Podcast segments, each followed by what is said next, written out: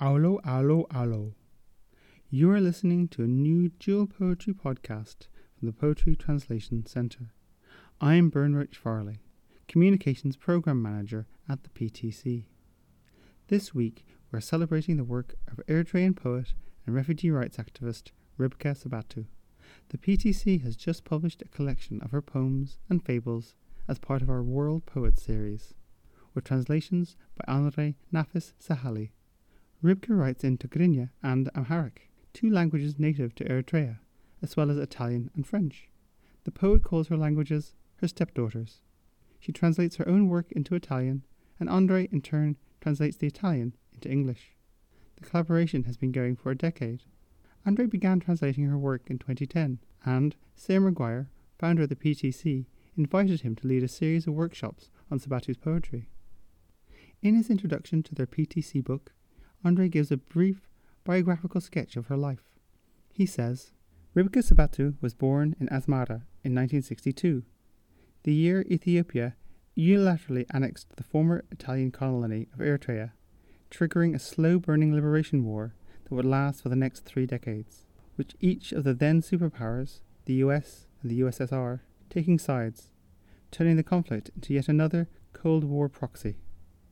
In 1979, at the age of 17, Sibhatu was sentenced to 10 months in prison for criticizing the government on false charges trumped up by an Ethiopian politician whom Sibhatu had refused to marry. Upon her release, Sibhatu first took refuge at a relative's house, then adopted a false identity, finally fleeing to Addis Ababa in 1981, where she completed her education. In 1986, Sibhatu married a French man, relocating to his native country, and she began a new life in Lyon, where her daughter Sarah was born. Once that marriage ended, Sibhatu moved again, this time to Rome, where she published her first collection of poems, Alo, Canto Poesia del Eritrea, a volume of confessional lyrics written both in both and Italian. Sibhatu's poems starkly yet deftly relay the experiences and traumas suffered during her youth, offering us a highly intimate personal history. Whether in the moving elegy, My Abeba, written in tribute to a cellmate killed during Sibhatu's incarceration, or in the more light-hearted portrait of her daughter Sarah at a young age in African Grandmothers. Nevertheless, this selection also includes more overtly political poems, which see Sibhatu reflecting not only on her own deracination or the plight of refugees, but even the fate of the Chechen separatists who stormed the Dubrovka theatre in Moscow during the 2002 hostage crisis. Although Sibhatu writes in Italian, Tigrinya, and Amharic, three of her five languages, the lost paradise of her native home always manages to sneak through one way or the other.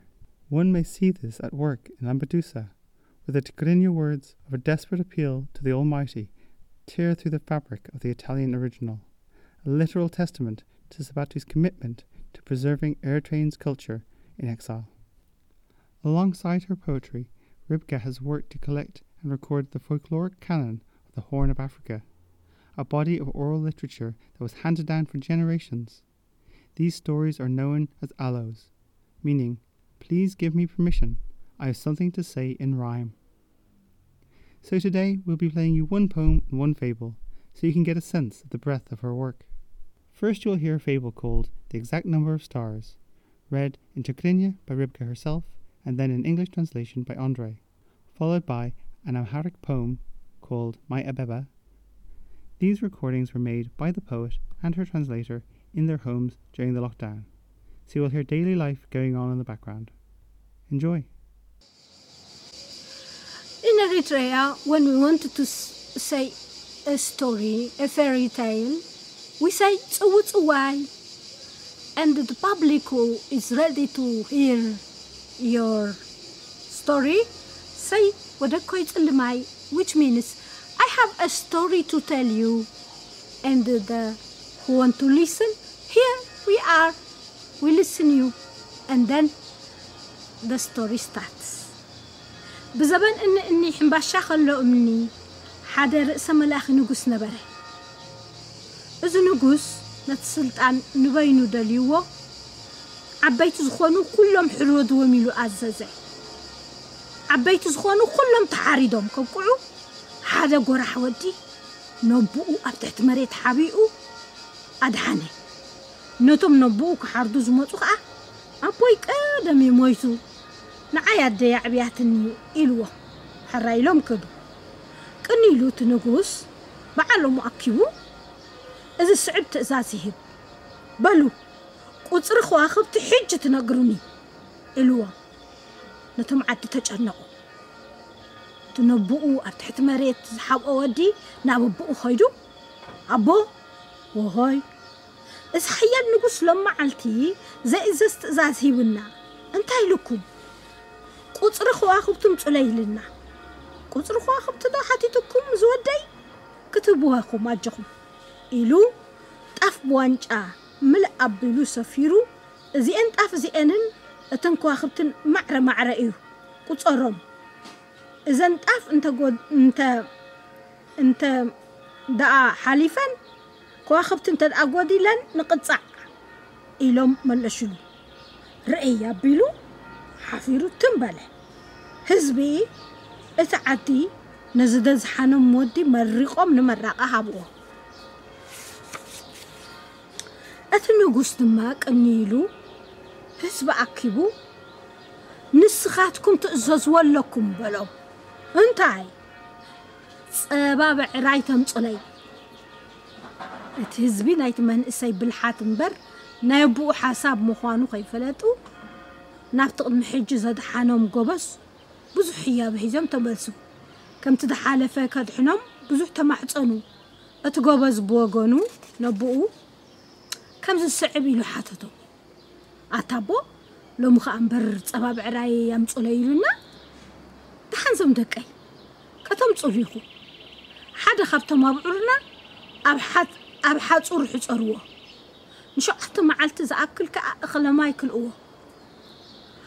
ኣብ ሻብዓይ መዓልቲ ካብ ዝተፈላለየ ከብትታት ብዙሕ ፀባ ሕልብ ኣቢልኩም ስጋብ ዝፀግብ ኣስትይዎ ድሓር ነቲ ብዕራይ ቀልጢፍኩም ከብኪብኩም ኣብ ንጉስ ወሲድኩም ኣሽንዎ እቲ ዝደለዮ ፀባ ክህቦ እዩ ከምታ ዝበሎም ገይሮም በሉ ኒሃልኩም ፀባ ዝሕለብ ብዕራይ ኣምፂናልኩም ኢሎም እቲ ኣብቲ ጥቕኡ ጠጠው ምስ ኣበሉሉ እቲ ብዕራይ ጀደደደት ኣቢሉ እንተሸኖ ፀባ እቲ ንጉስ ብዙሕ ተገሪሙ እንከሎ ኣጋይሹ ኣፍሊዑ ኣስትዩ ፋለኦም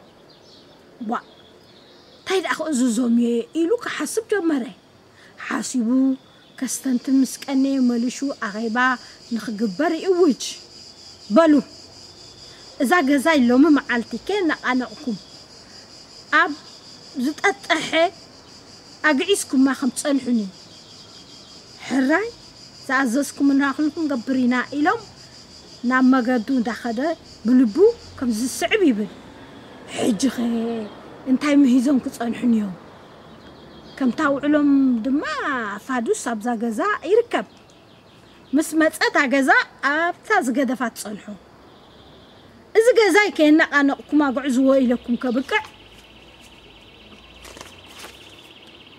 ንምንታይ ከየልዓልኩምሞ ፀኒሕኩም ጎይታይ ከነልዕሎ ኢና ቅድም ቅድም ኣብታ ተቐመጠላ ቦታ ይነገርኩምና ድሕሪኡ ድማ ከተሸኩሙና ደሊና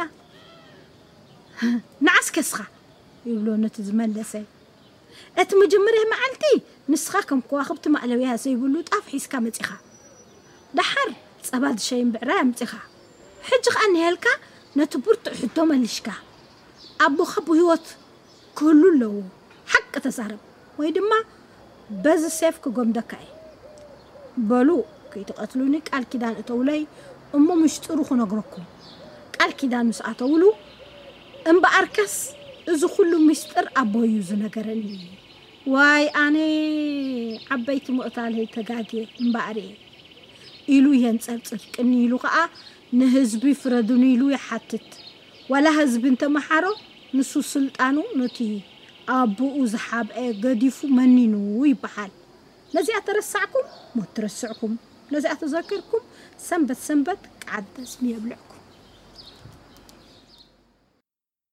The exact number of stars. I have a story to tell. We're ready. We're listening. Once upon a time, when stones were made of hambasha bread, there lived a tyrant who couldn't suffer any threats to his power. And since this despot wanted to rid himself of any potential rivals, he issued an order decreeing that all the kingdom's elders were to have their throats slit, seeing as how they were the only ones who could pose a threat to him, employing the wisdom they had inherited from their ancestors. And so the kingdom's elders were slain. Only a single young man was able to save his father, building him an underground refuge where he could hide. When the murderers came looking for his father, the young man replied, My father died many years ago. I was raised by my mother. Without insisting further, the tyrant's men left. After some time, the king called an assembly, at which he opposed a despotic demand on his subjects. I order you to tell me the exact number of stars right now. When the king's subjects heard this and understood how impossible it would be to oblige him, they grew very apprehensive. But the young man who'd saved his father immediately went to the latter's refuge and called him. Father, tell me, my son, today that the tyrant has asked the impossible of us, he said. What, my son? We must tell him the exact number of stars immediately. Did he really ask such a thing? Take heart, you'll be able to give him the right answer. His father grabbed a wancha and filled it with a bunch of teff, which he then spilled into a goatskin. Here, my son, he continued, these grains of teff correspond to the exact number of stars. Deliver this goatskin to the king and tell him to count them. If there are more stars than grains, then will submit to any punishment he desires. The young man rushed to the assembled villagers and relayed his father's instructions, which were followed to the letter.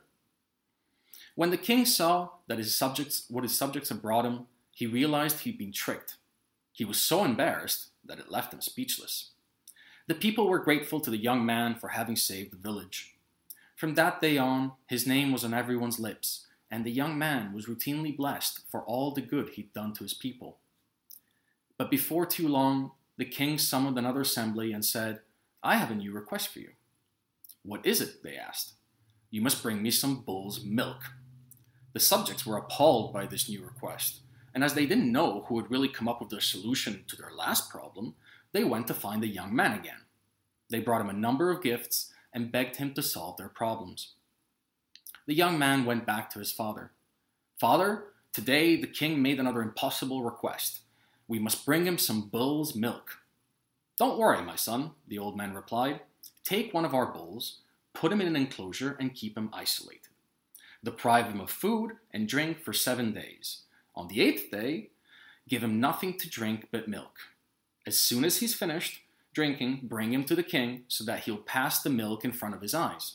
As you'll see, he'll pass nothing but milk. The village delegates executed the old man's recommendation and told the king, Here you are, your majesty. We've brought you bull's milk, just like you commanded. As soon as he'd been presented before the king, the bull started peeing milk. The king was astonished and regaled the village delegates with a sumptuous feast. All the while, he thought about what he might ask them next. What could I possibly ask of them now? After long reflection, he called another assembly and said, Hear me, my people. I want you to relocate my palace to a better spot. But I don't want a single item in the palace to be disturbed and I want the task completed by lunchtime. Your wish is our command, the delegates replied in unison. After he communicated this latest request, the king left and thought, I'd like to see the, how they find the solution of this one. As agreed, the king went to meet the delegates at the appointed hour, and, as he'd expected, found that his palace was exactly where he'd left it. He asked the delegates, I asked you to move the entire palace, so why is it still in the same spot? Your Majesty, they replied, we did move the palace, but as we didn't know where to put it, we placed it back where it was. Besides, we'd like you to rest it on our shoulders. At that point, the king lost his patience and told the man who conveyed the answer, You, come forward. Obeyed, he continued, You were the one who brought me all those grains the first time. Then you brought me a bull who peed milk, and now you answer the most difficult question of all. There's only one explanation for this. Your father is still alive. Either you tell me the truth, or I'll slice you in two with this sword. The young man replied, If you promise you won't kill me, I'll tell you everything you want to know. The king promised that he would do him no harm. What you said is true, he said. My father helped us to find the right answers to all your requests. Poor me, the king said despairingly. Our ancestors' wisdom truly is mighty. How wrong I was to have all those elders slaughtered. He subsequently spent a number of days reflecting on all that had happened and decided to submit himself to the villagers' judgment for all the evil he had brought them. Though the people forgave him, the king decided to give over his throne to the young man who'd saved his father, choosing a hermit's life to better tend to his soul. If you forget what you've heard, death will forget you in your turn. But if you keep on remembering, may God grant you all the cornmeal you can eat. Oh boy, እቡበይ ጓል ኣስመራ ኣብ ሓስሓስ ሰፊራ ኣየወ እቡቅ ቅጭን ዘረብኣ ኩሉ ብዕቅን ከም ዓይንን ኩሕልን ሓደ ሽማን መልክዓን ምስጢር ሞት ሓዚላ ጋህሳ እናኳዓቱላ ንዓለም ተእውየላ ሰደደት ኣገልግል ሕምባሻ ዘይብላ ለይቲ ምድሪ ኣብ ጎድናይ ብመቑሕ ተመንዝዐት እቡበይ ትመላለስ ኣብ ሕልመይ ቀትሪ ቀትሪ ትገድፈኒ በይነይ ካብ ኣበየት ካባይ ምፍላይ ሒዛ ተላ መልሲ ሕቶታተይ መዘከርታ ንወለደይ ትብል ኣገልግል እቡበይ ኣምፁለይ ናይታ ከይዓንበበት ዳዓረባ እቡብ መተኣስርተይ It's dedicated to Abeba, my prison friend. My Abeba. On the hill of Azhaz lived the girl from Asmara. Alas, my beautiful Abeba, so poised and slender. Abeba, a flower that rhymes like coal rhymes around an eye. So that the world may know, while they were digging her grave, cloaked in mystery and death, she wove an agelgel basket and sent it devoid of hambasha bread. On an indelible night, they took her from me in handcuffs. Every day I feel her presence, but, every, but I see her everywhere in the dark. She never wants to leave me. So bring me my Abibaz al. Perhaps it holds the answer, the key to those handcuffs that now bite into me. My Abibaz Agagel bears a single inscription, a memento for my loved ones. My friend in prison, a flower who faded before she bloomed.